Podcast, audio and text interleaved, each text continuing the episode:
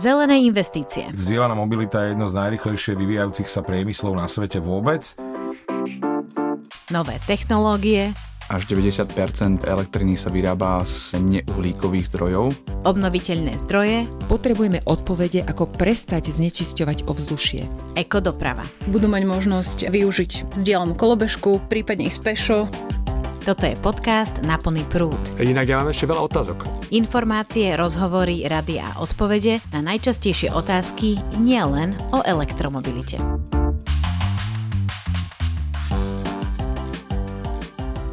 Dnes šliapeme na plný prúd s ďalším elektromobilom. V štúdiu je so mnou aj Oksana Ferancová. Ja som Patrik Kryžanský zo Slovenskej asociácie pre elektromobilitu. Poslednom čase som mal možnosť jazdiť na dvoch elektromobiloch. Najprv to bola Škoda Enyaq, Máme o tom aj dobrú epizódu, ktorá bola zverejnená ešte vo februári. No a druhé elektrické auto, ktoré som testoval, bol Mercedes EQB. Len tak poznámka na okraj. Enyaq iV aj EQB sú SUVčka, ale asi v tejto epizóde ich nebudeme porovnávať. Myslím, že nie, lebo ja to pozerám tak akože užívateľsky, či to slúži rodine. A myslím, že obidve by boli dobré rodinné autá, teda nie, že by boli, sú dobré rodinné autá. Pred nahrávaním ste mi spomínali, že pocit z jazdy bol fajn a stabilita vozidla bola tiež dobrá. To je prirodzené, lebo stabilita vozidla vychádza z toho, že elektromobil mal v podstate batériu v podlahe, takže takmer každý elektromobil, nový elektromobil má dobrú stabilitu vozidla a čo je veľmi dôležité, kto má rád akceleráciu, tak ako každý elektromobil a je kvebečko, ide veľmi rýchlo z 0 na stovku. Ja vás nebudem mučiť kvôli nejakým číslam. Ma, ale okolo 6-7 sekúnd to dá. Nie, ja som chcela len k tej batérii povedať, že mnohí možno ani netušia, že tá batéria váži stovky kilogramov. No niekoľko stovák kilogramov. Môžete počítať, že celé auto váži okolo 2000 kilogramov, takže 2 tony. To je práve kvôli tomu, že batéria je ťažká. Ale na jazdných vlastnostiach to vôbec nepocítite, lebo naozaj elektrina zabera od začiatku. To hovorím opakovane. Od nuly akcelerácia je veľmi rýchla, napriek tomu, že to auto má 2 tony a viac. Výrobcovia elektromobilov radi vyzdvihujú moderné technológie, ktoré majú vodičovi uľahčiť alebo spríjemniť riadenie vozidla. Zaujali vás nejaké vychytávky? odliadnem od takého dizajnu a má to dva displeje a veľmi dobrý infotainment a, a tak ďalej. Čo ale pre mňa zase dôležité je, že naozaj pokročila technológia bezpečnosti, takže má tam aktívny systém a asistent, ktorý dáva vedieť aj zamedzi pri nejakom neplánovanom vybočení z jazdného prúhu, takže keď prejdete bielou čiarou na kraji, tak vám to dá veľmi jasne vedieť. Alebo keď bude mikrospánok? Napríklad, ja som to teda vyskúšal iba keď som nemal ten mikrospánok, ale každopádne ma to hrklo. A je tam aj dobrý aktívny systém brzdenia. To EQB to má fajn. Dáva vám to vedieť, keď sa približujete nebezpečne ku prekážke a keď ste v meste do nejakej rýchlosti, tak to vie dokonca samo zabrzdiť. Nás pri testovaní elektromobilu vždy zaujíma výkon batérie a jej využiteľnosť pri nabíjaní, potom dojazd a spotreba v meste a na diálnici. Ako to dopadlo z EQB? No batéria je tam 80 kWh. Čo ale dôležité je, že dojazd bol stále cez nejakých 400 km. Ja osobne som jazdil v zime, takže plné kúrenie. Ten mix tej trasy bol, že 50% po štandardných tých jednotkových trasách, 20% možno mesto a zvyšok bola diálnica. Kúrenie som sa neobmedzoval, ani na diálnici som sa neobmedzoval a bol som na nejakých 360 km dojazdu. Takže toto je taká reálna skúsenosť a možno poslucháči vedia, tí, ktorí minimálne sa vyznajú do elektromobilov, že práve v zime je o niečo nižší dojazd, pretože kúrenie bere kapacitu batérie. A čo je dôležité, poslucháči vedia, že aspoň teraz zase tí pozorní a tí, čo vedia o elektromobiloch viac, že v elektromobiloch sa nepozráme na litre, netankujeme benzín ani naftu, tam sa pozeráme na spotrebu v kWh. EQB malo, aspoň to moje testované, priemernú spotrebu na úrovni nejakých 19,2 kWh. Takže môžem povedať, že tá spotreba pri EQB je niekde medzi 18 a 20. Ak idete na diálnicu, samozrejme to, to vystúpi nejakých 24-25 kWh. Takže keď si to prepočítate, kapacita batérie lomeno táto spotreba priemerná 19 kWh, tak tam vyjde presný dojazd. To boli postrehy Patrika Kryžanského na model EQB. No a v tejto epizóde si ešte vypočujeme Roberta Hatalu zo spoločnosti Mercedes-Benz a na záver sa Patrik bude pýtať motoristického novinára Mira Vilima, ako sa jemu jazdilo na tomto elektromobile.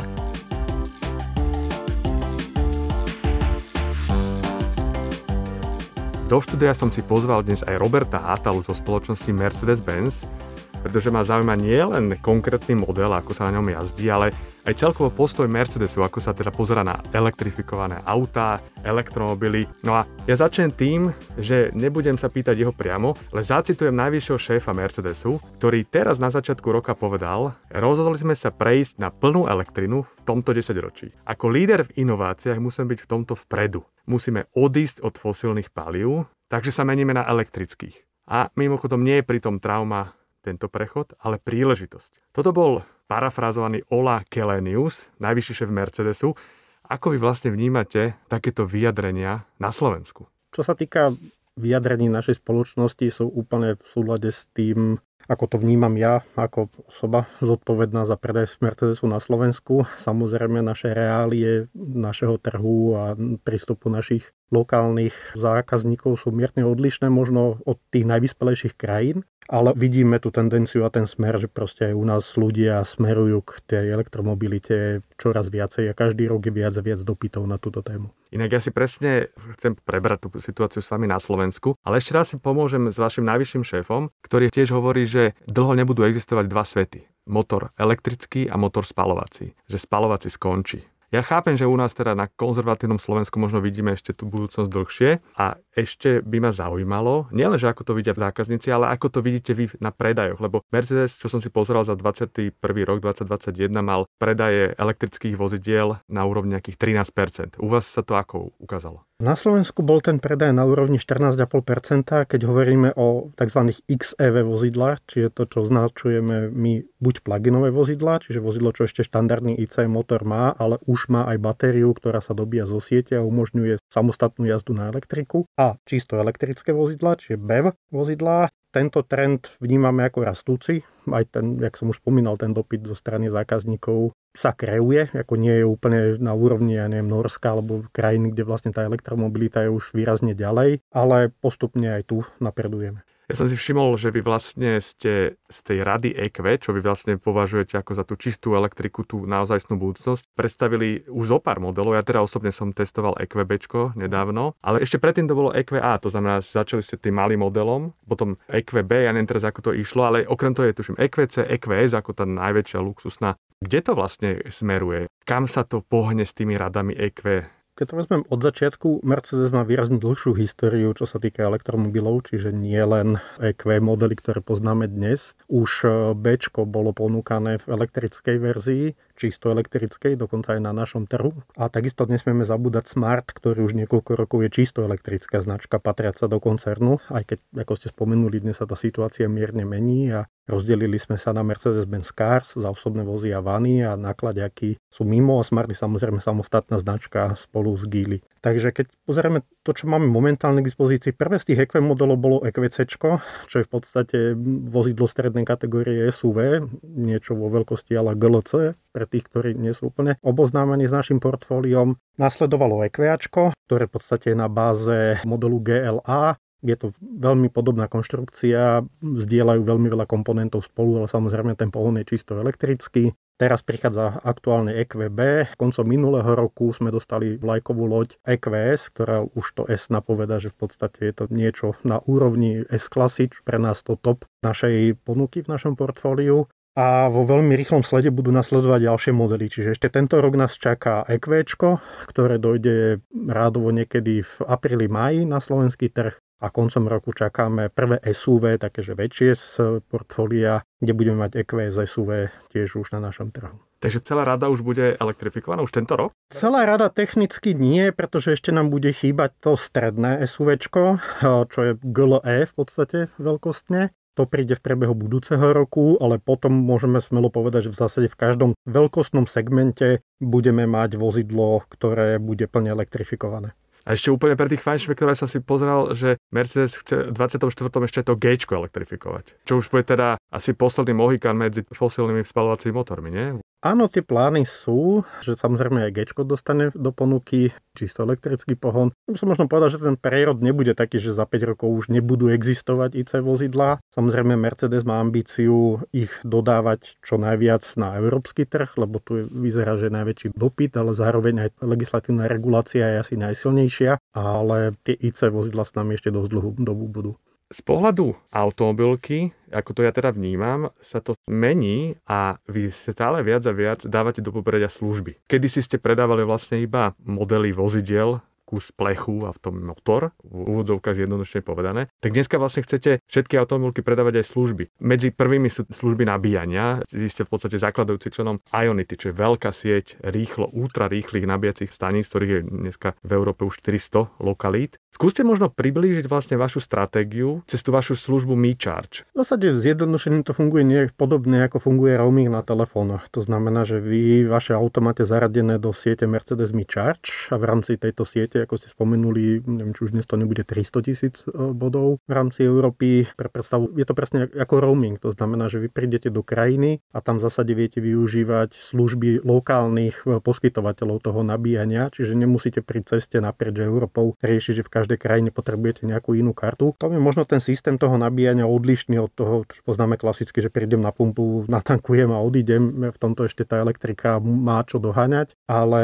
tým, že sa snažíme s zákazníkom čo najviac zjednodušiť ten prechod, tak v podstate táto služba je súčasťou ponuky modelové Q. Aby sme to poslucháčovi teraz zjednodušili a aby ste to vedel predstaviť, vlastne tým pádom sa rúši tá vrstva, že bude mať niekoľko kartičiek, aby sa dostal niekde do zahraničia alebo aj v rámci danej krajiny národného roamingu. A vy to tak vlastne zastršíte? Správne to hovorím? Aby som bol úplne úprimný voči zákazníkom, tým, že je to roamingová služba a pokrýva v zásade celú Európu, tak nie je to zase služba, ktorá má tie najnižšie ceny na lokálnom trhu. To znamená, že pokiaľ sa náš zákazník pohybuje prevažne na Slovensku, má možnosť si pozrieť aj alternatívne riešenia od nejakých lokálnych providerov nabíjacej infraštruktúry, ale pri cestovaní do zahraničia je to určite výrazne jednoduchší spôsob, ako sa nabíjať. Tým ale samozrejme vy, že vy môžete používať Mercedes Mi Charge aj na Slovensku, len je to vyslovene potom o tom, že porovnať si, že ktorá cena je možno práve na tej nabíjačke, kde sa nachádzam lepšie.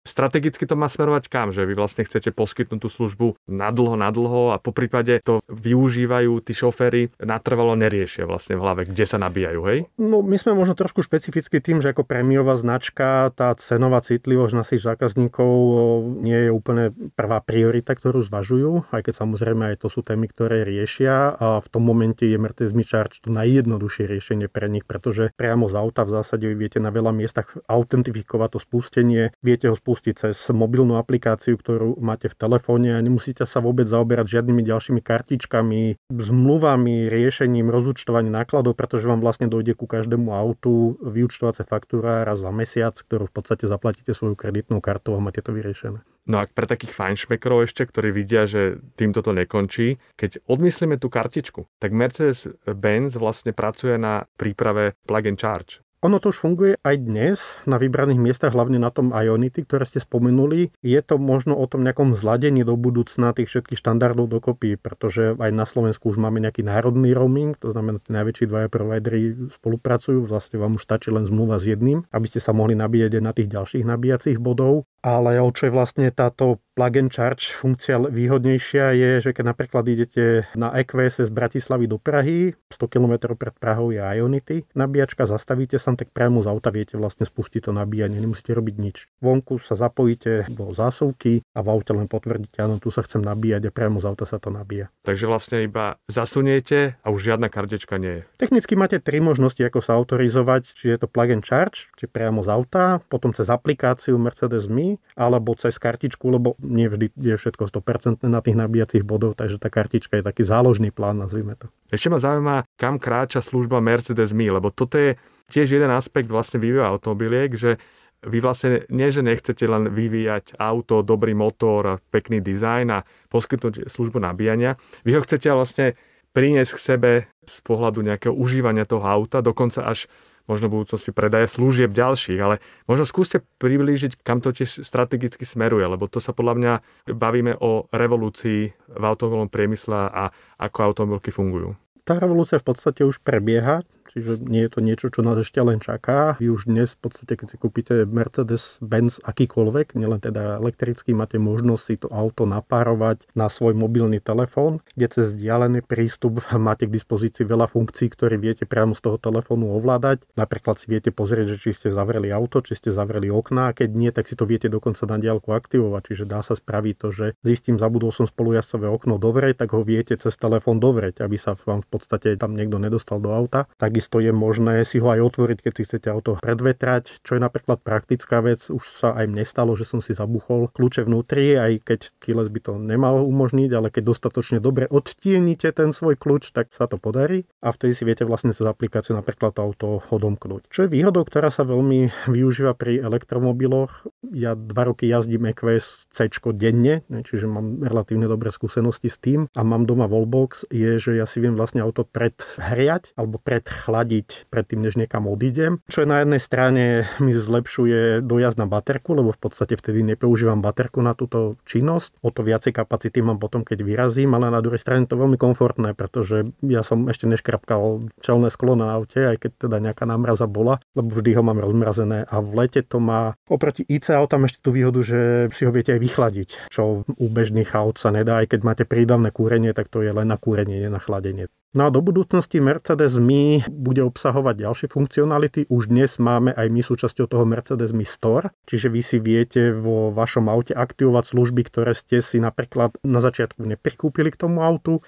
Do budúcna sa dokonca chystá niečo podobné, čo možno je taká paralela ten svet telefónov, že vlastne kúpite si telefón, ktorý je v zásade hardware a potom si aktivujete rôzne služby, čiže zvažujú sa také témy, že vy si kúpite vozidlo, ktoré možno pri tej základnej inicializácii nemá navigáciu, ale vy si to navigáciu viete aktivovať. To som presne myslel, že vlastne vy dnes dodávate auto, ale to nie je koniec, lebo vy vlastne viete na dielku odomknúť nejakej funkcionality, ktoré možno hardverovo sú predpripravené. Napríklad už teraz je možné, alebo v blízkej dobe bude, keď si zákazník kúpi EQS, tak EQS má natáčanie zadnej nápravy. Vy si ho viete cez túto aplikáciu ako keby prikúpiť, čiže nemali ste ho na začiatku alebo nemali ste ho v tom plnom rozsahu uvoľnené a viete si to uvoľniť. Čiže toto je taký príklad tej funkcie, ktorá môže byť v tomto zaujímavá môj tip je, že raz tým odomknete úplne plnú funkciu autonómneho auta. Samozrejme, Mercedes vyvíja vlastný operačný systém, ktorý nás v blízkej dobe čaká. To znamená, že už tie autá budú výrazne viac na diálku updateovateľné, aj keď dnes už prebiehajú updaty infotainmentu, ale aj vlastne softveru vozidla na diálku. Teraz napríklad zrovna u EQS má dojsť v blízkej dobe update pre zväčšenie dojazdu počas zimy. To znamená, že tam nejaká optimalizácia, ktorá umožní nám tým, že sa zlepší firmware, keď to tak zjednodušene poviem, dať tomu vozidlu vozidlu nejakú dodatočnú pridanú hodnotu.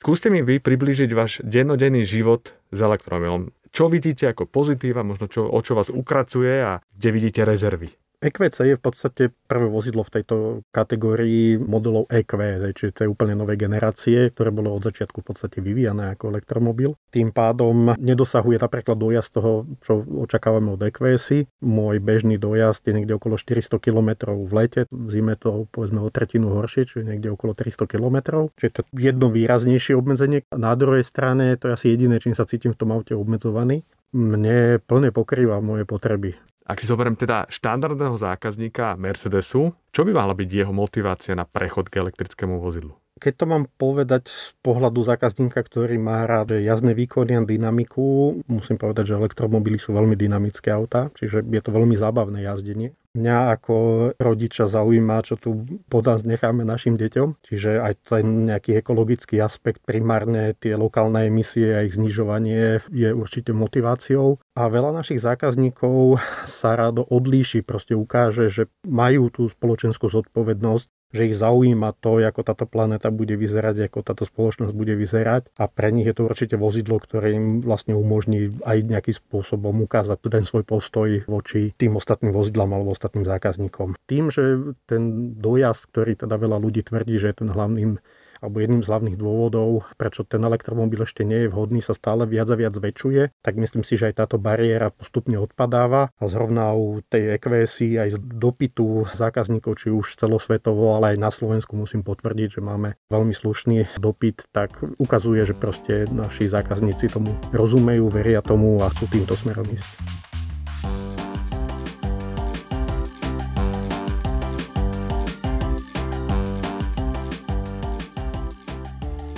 Do štúdia som si pozval aj Mira Vilíma z portálu Petrolissimo, ktorý sa venuje testovaniu aut a musím povedať, že napriek názvu toho portálu, ktorý skôr evokuje benzín, naftu, tak sa venuje aj testovaniu elektrických vozidiel a myslím, že ste testovali EQB. Mercedes ho uviedol ako ďalší model v podstate takého rodinného typu. Ale vy ste testovali aj iné vozidlá. Možno skúste približiť poslucháčom ten rozdiel, že či tam vnímate niečo dôležité, čo by ste vyzdvihli. Samozrejme, testovali sme alebo testujeme aj elektrické vozidlá a čo sa týka vozidel e, značky Mercedes, tak EQB mám čerstvú skúsenosť. Skôr sú to také prvé dojmy, ale EQB mňa osobne veľmi príjemne prekvapilo. Je to v zásade jedno z troch vozidiel elektrických, ktoré ponúka 7 miest v takejto triede. Tu navidím tú výnimočnosť, že EQB nemusí byť len 5 miestna verzia, ale môžete si ho objednať ako 7 miestne vozidlo. Samotná automobilka deklaruje, že tie zadné zadné miesta, teda to 5. a 6. miesto je určené pre osoby s výškou do 1,65 metra, takže je určené samozrejme pre deti. Dobre, a keď pozrete na tie klasické veci ako je dojazd a dĺžka dojazdu a, a nabíjanie a tak ďalej, tak kde by ste to zaradili? Podľa môjho názoru už sa nemusíme baviť o tom, že dojazd pri elektromobiloch a pri elektromobiloch značky Mercedes-Benz, e, že by bol limitujúcim faktorom. A vo všeobecnosti pre elektromobilov, že už nevnímate ten dojazd na elektrických autách ako nejaká, nejaký limit? problém, nie, výzva? Nie. No z môjho pohľadu nie, pretože e, je to skôr nastavenie toho užívateľa elektroaut, pretože každý si musí samozrejme zvážiť, že koľko kilometrov denne urobí, alebo prípadne koľko kilometrov najazdí týždenne. A podľa toho e, musí zvažovať, že či ten dojazd elektromobilu by ho obmedzoval alebo nie. Z môjho pohľadu e, je to naozaj o tom zmeniť trošku možno návyky a potom, keď si človek na to zvykne, tak zistí, že veľa vecí, ktoré v podstate elektromobily ponúkajú alebo respektíve robia inak na rozdiel od tých spalovacích aut, sú benefitom skôr ako nejakým obmedzením. Bežne teraz už, ak to môžem zovšeobecniť, teda na Mercedesy a vrátim sa späť k tomu EQB, tak výrobca udáva dojazd až 419 km na jedno nabitie. Ten som nemal možnosť vyskúšať, pretože skôr sme skúšali to vozidlo v takých dynamických podmienkach, ale napriek tomu sa nám podarilo prejsť na jedno nabitie 260 km. A ja vás inak doplnil, lebo ja som si ho vyskúšal na viac dní a reálne som došiel pri takej zmiešanej jazde, že diálnica medzi mesto a meste, kde dominantne bolo to medzi mesto a diálnica, 360 km. Takže to je reálny dojazd z mojich skúseností. Inak spotreba bola 19 kWh na 100 km. My sme mali väčšiu spotrebu priemernú, to bolo nejakých e, tesne pod 25 kWh, ale takmer 60% boli diálnice a poviem to tak, že veľmi dynamicky. OK, že si to užívali. Takže skôr sme skúšali to vozidlo v režime, kde naozaj to bolo vozidlo s výkonom 292 koní, 215 kW, takže človek e, skúšal tie dynamické parametre a potom tá spotreba je samozrejme vyššia. Máme samozrejme e, skúsenosť takú dlhodobejšiu z EQA, čo je v zásade rovnaká platforma, kompaktné vozidlo. To bolo ale v tej základnej motorizácii, ktorá má len jeden elektromotor, poháňa kolesa prednej nápravy. Bol to týždenný test, kde sme najazdili 1250 km a mali sme priemernú spotrebu v kWh o jednu desatinu nižšiu, ako udáva výrobca najnižšiu spotrebu. Čiže tu výrobcom udávanú spotrebu sa nám bez problémov podarilo dosiahnuť a samozrejme tým pádom aj ten dojazd deklarovaný cez 420 km. Štandardná výčitka na elektromobily je tiež, že oni sú drahšie. V podstate sa bavíme o tom, že niekto povie, že však to sú drahé autá, my si to nemôžeme dovoliť. Ja osobne tvrdím, že to nie je úplne tak, lebo v podstate tie modely, ktoré sú porovnateľné, majú trošku aj lepšiu výbavu. Máte takú istú skúsenosť? Práve som porovnával cenu EQB s porovnateľným modelom priamo z portfólia Mercedesu. A tým porovnateľným modelom je GLB 35 AMG. A vychádzam z toho, že ten výkon jedného aj druhého modelu je veľmi podobný. Tá benzínová verzia má 306 koní a elektrická 292 koní. Obidve majú poháňané všetky 4 kolesa. A cenový rozdiel v základnej obstarávacej cene medzi týmito dvomi modelmi je v prospech benzínového motora len v úvodzovkách 2400 eur. Čiže pri tej cene vozidla, ktorá sa hýbe niekde na hranici 60 tisíc eur, si myslím, že to nie je taký cenový rozdiel, ktorý by ako keby odrádzal zákazníka od kúpy elektrického vozidla. Takže áno, vo všeobecnosti môžeme povedať, že elektrické vozidlá sú drahšie ako tie bežné, ale zase je potrebné si uvedomiť, že väčšina tých elektrických vozidiel sú vozidla vo vyšších triedach. To znamená, ide o vozidla, ktoré sú lepšie vybavené, väčšie, eventuálne sú v obľúbenom segmente SUV alebo crossoverov, takže tá cena obstarávacia, keď to porovnáme s priamo modelom v konkrétneho výrobcu, tak je už porovnateľná. A ja k tomu ešte dodám jednu vec, že vy ste sa pozerali na obstarávaciu cenu, ale ja sa pozerám na prevádzkovú cenu a zase to sme prepočítavali my. A štandardne elektromobil jazdí za tretinu prevádzkových nákladov benzínového auta. Pretože ak používate to nabíjanie v takej skladbe 80%, bežné nabíjanie 20% doplnkovo rýchle z verejných staníc, tak vlastne zaplatíte za 100 km približne tretinu toho, čo by ste potrebovali na zaplatenie benzínu. Vidíte, a to je ďalší argument, ktorý môže poslúžiť ako dôvod pre kúpu elektromobilu. Ale ja si myslím, že v rámci tej diskusie o tom, že prečo elektromobil alebo prečo nie elektromobil, trošku sa zabúda na jeden dôležitý faktor a to je akustický komfort elektromobilu. Jednoducho nemáte ten spalovací motor v pozadí a keď e, dochádzate každý deň povedzme z Bratislavy do nejakého prímeského satelitu a najazdíte povedzme denne 100 km hore-dole, tak určite ja osobne teda oceňujem ten akustický komfort. Lebo nepočujem v pozadí ten spalovací motor a človek podvedome už ten hluk ako keby vytesňuje, ale keď vám ten hluk chýba, tak jednoducho si myslím, že to je benefit, ktorý veľa ľudí podceňuje. A vidíte, ako by to ocenili tí, ktorí bývajú v Bratislave na Štefanikovej ulici, čo je pre poslucháčov štvorpurdovka a veľmi hlučná, keby tam jazdili miesto tých spalovacích aut elektromobily.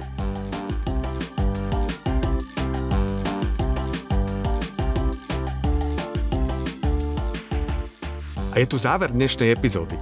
Vypočuť si ju môžete na platformách Apple, Spotify, Google a SoundCloud. Vaše otázky a pripomienky píšte na mail krizansky.sk alebo nechajte odkaz na našom Facebooku pod statusom s dnešnou reláciou. Tento podcast vznikol ako iniciatíva Slovenskej asociácie pre elektromobilitu. Produkcia strich podcastu Katarína Urban-Richterová a Oksana Ferancová. Ja som Patrik Kryžanský a želám vám šťastnú jazdu na plný prúd. A my nemusíme až tak spisovne hovoriť. No však aj nehovoríme.